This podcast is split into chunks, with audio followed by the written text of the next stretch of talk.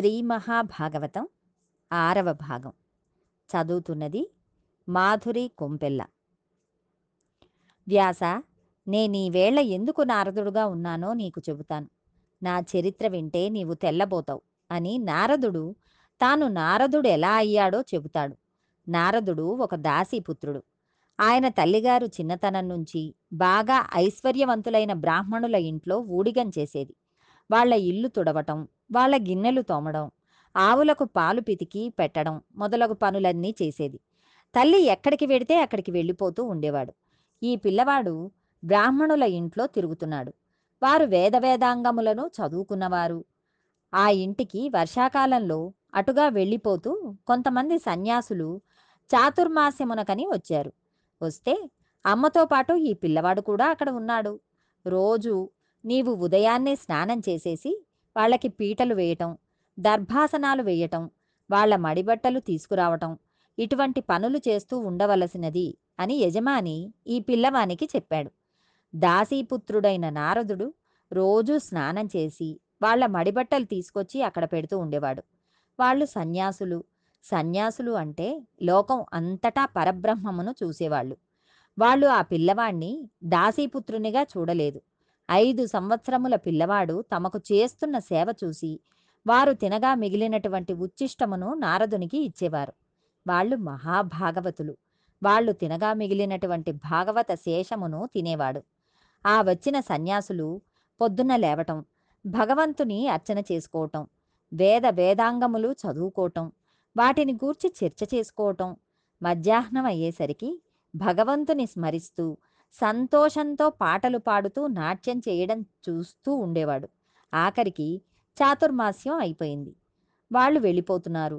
వాళ్ళు వెళ్ళిపోతూ పిల్లవాడైన నారదుని పిలిచి, అపచారంబులు లేక నిత్య పరిచర్యా భక్తి యుక్తుండనై చపలత్వంబును మాని నే గొలువగా సంప్రీతులై వారు నిష్కపటత్వంబున దీనవత్సలతతో గారుణ్య సంయుక్తులై ఉపదేశించిరి నాకు నీశ్వర రహస్యోదార విజ్ఞానమున్. ఆ పిల్లవానికి ఏమీ తెలియకపోయినా, ఏ తాపత్రయం లేకుండా మనస్సుల్లో వాళ్ల మీద ఉన్న అపారమైన భక్తి చేత అతడు వారిని సేవించగా వారందరూ కూడా కారుణ్యం అని చెప్పడానికి కూడా వీలు లేదు. మిక్కిలి వాత్సల్య చిత్తంతో నారదుని వాళ్ళు పక్కన కూర్చోబెట్టుకుని వానికి కృష్ణ పరమాత్మ మీద ద్వాదశాక్షరి మహామంత్రమును ఉపదేశం చేసి ప్రణవోపదేశం చేసేసి ఆ పిల్లవానిని ఈ లోకమునందు మాయ ఎలా ఉంటుందో, సత్యం ఎలా ఉంటుందో చెప్పేశారు. ఇంతకాలం అటువంటి వారిని సేవించి సేవించి ఉండడం వలన నారదునికి సత్పురుష సాంగత్యం కలిగింది. సత్సంగత్వే నిస్సంగత్వం, నిస్సంగత్వే నిర్మోహత్వం, నిర్మోహత్వే నిశ్చలతత్వం, నిశ్చలతత్వే జీవన్ముక్తి.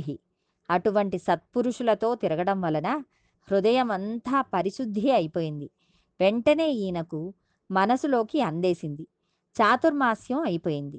ఆ సన్యాసులు వెళ్ళిపోయారు.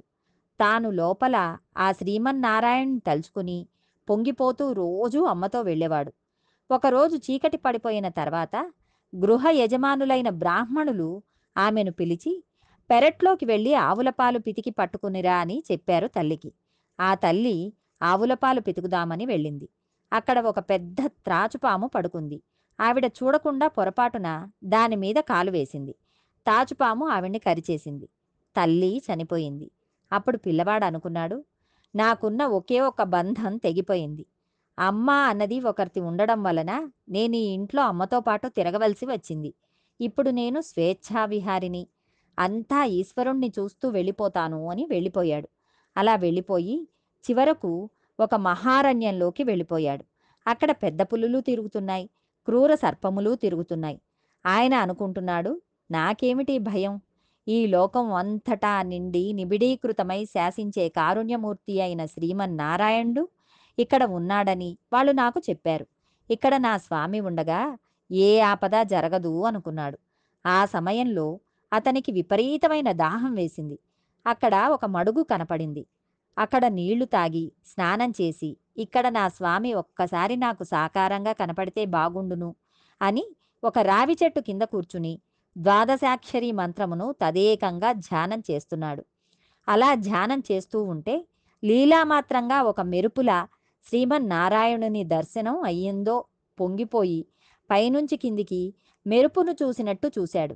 అంతే, స్వామి అంతర్ధానం అయిపోయారు. అప్పుడు అశరీరవాణి వినపడింది.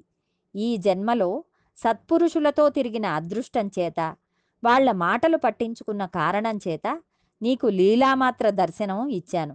నీవు చూసిన రూపమును అలా బాగా చూడాలి అని కోరుకుంటూ, నువ్వు నా గురించే చెప్పుకుంటూ, నా గురించే పాడుకుంటూ, నా గురించే మాట్లాడుకుంటూ తిరిగి తిరిగి దేహధర్మాన్ని అనుసరించి ఒకరోజున ఈ శరీరమును వదిలేస్తావు.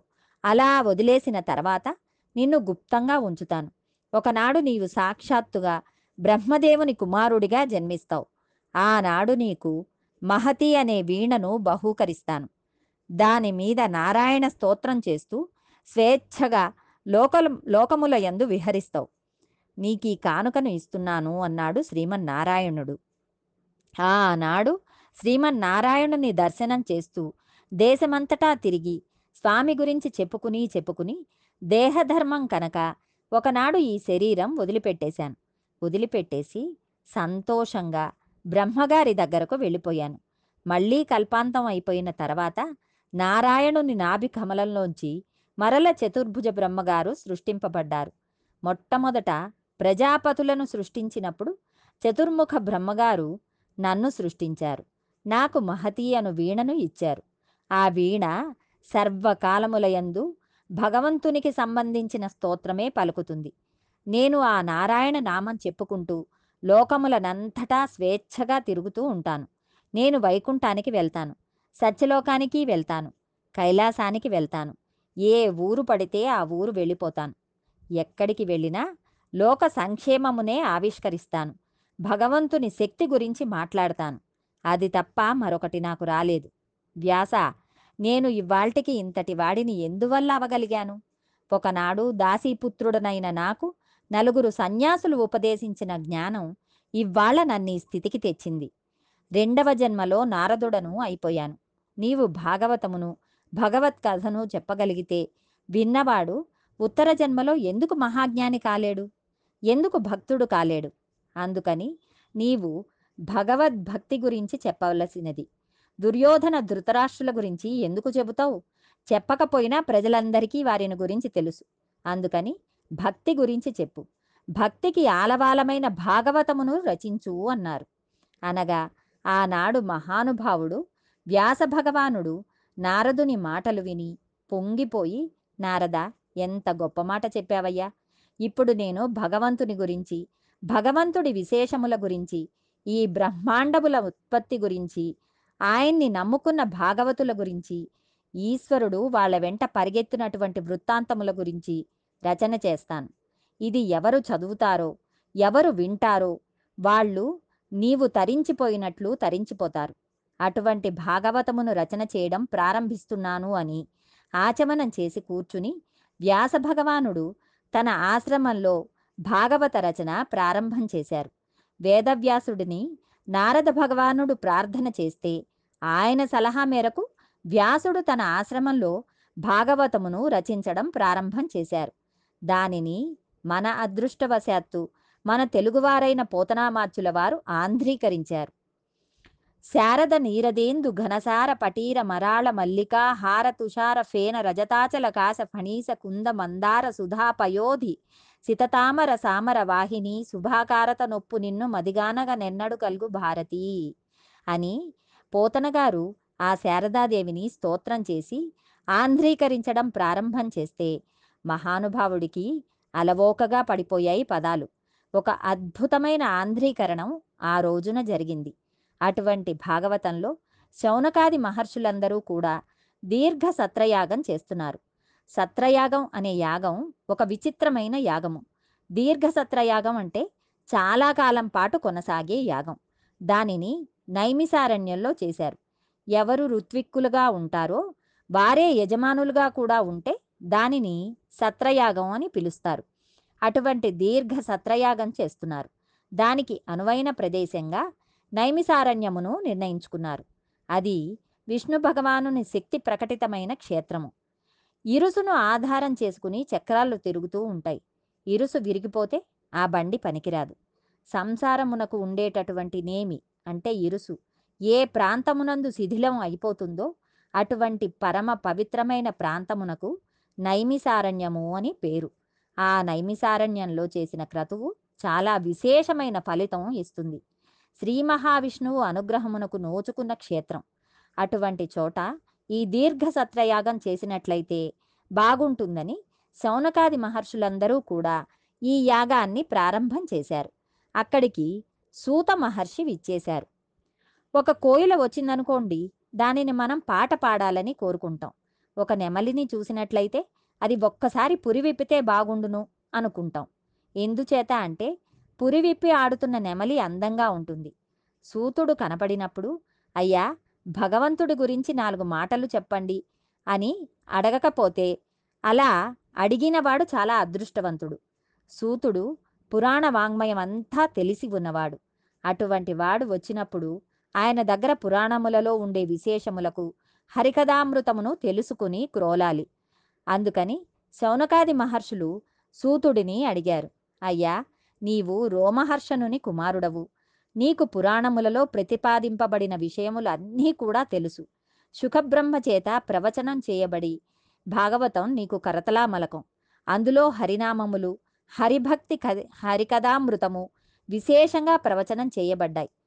ఏ భగవంతుని గుణములు వినడం చేత వేరొకసారి పుట్టవలసిన అవసరం కలగదో, ఏ భగవద్భక్తికి సంబంధించిన కథలను విని తీరాలో అటువంటి విషయాలను కలిగి ఉన్న గ్రంథము భాగవతం. అటువంటి పురాణమును మాకు వివరించవలసినది. అసలు జన్మనెత్తవలసిన అవసరం లేని పరమాత్మ కృష్ణ భగవానుడిగా ఎందుకు జన్మించాడు? అందున వసుదేవునికి కుమారుడిగా ఎందుకు జన్మించాడు? అన్ని అవతారములలో వచ్చినట్లుగా కాకుండా అర్ధరాత్రి వేళ కారాగారంలో ఆ దేవకీ వసుదేవులకు ఎందుకు జన్మించాడు? కంసుడిని ఎందుకు వధించాడు? తాను వచ్చిన అవతార ప్రయోజనమును నెరవేర్చడంలో అంత విడంబం చేస్తూ అంతకాలం పాటు భూమి మీద తాను ఉండి శత్రు సంహారం చేసి జరాసంధుడి వంటి రాక్షసులను సంహరించడంలో చాలా ఆశ్చర్యకరమైన లీల ప్రదర్శిస్తాడు భగవానుడు. కన్నులు తెరవని కడు చిన్ని పాపడై దానవి చనుబాలు ద్రావి చంపే. కనురెప్ప పైకెత్తడం కూడా సరిగ్గా చేతకాని వయసులో ఉన్న కృష్ణ పరమాత్మ పూతన పాలు తాగి పూతనా సంహారం చేశారు. అటువంటి వాడు జరాసంధుడికి పదిహేడు మార్లు అవకాశం ఇచ్చాడు. పదిహేడు మార్లు జరాసంధుడు దండెత్తి వచ్చాడు. పదిహేడు మార్లు జరాసంధుడిని ఓడించి వదిలేశాడు తప్ప చంపలేదు. పద్దెనిమిదవ మారు జరాసంధుడు దండెత్తి వచ్చాడు. కృష్ణుడు పారిపోయాడు. యుద్ధంలో జరాసంధుడిని నిర్జించలేదు. కృష్ణలీలలు చాలా ఆశ్చర్యంగా ఉంటాయి. ఇంతమంది రాక్షసులను మట్టుపెట్టినవాడు జరాసంధుడిని మట్టుపెట్టలేడా? జరాసంధుడు కనపడినప్పుడు ఎందుకు పారిపోయాడు? ఈ లీలలు మాకు వినిపించవలసింది. ఎన్ని కోట్ల జన్మముల నుండియో భగవంతుని కథను విస్మృతి పొందడం చేత మేం మళ్ళీ మళ్ళీ అనేక యోనుల యందు తిరుగుతున్నాం. ఇన్నాళ్లకు మాకు భాగవత కథా శ్రవణం చేసే అదృష్టం పట్టింది. అందుచేత మహానుభావ శుకమహర్షి ఆ భగవత్ కథలను కలిగినటువంటి అమృత స్వరూపము కనుక దానికి భాగవతం అని పేరు. భగవదానుగ్రహంతో మరికొంత భాగం రేపు తెలుసుకుందాం.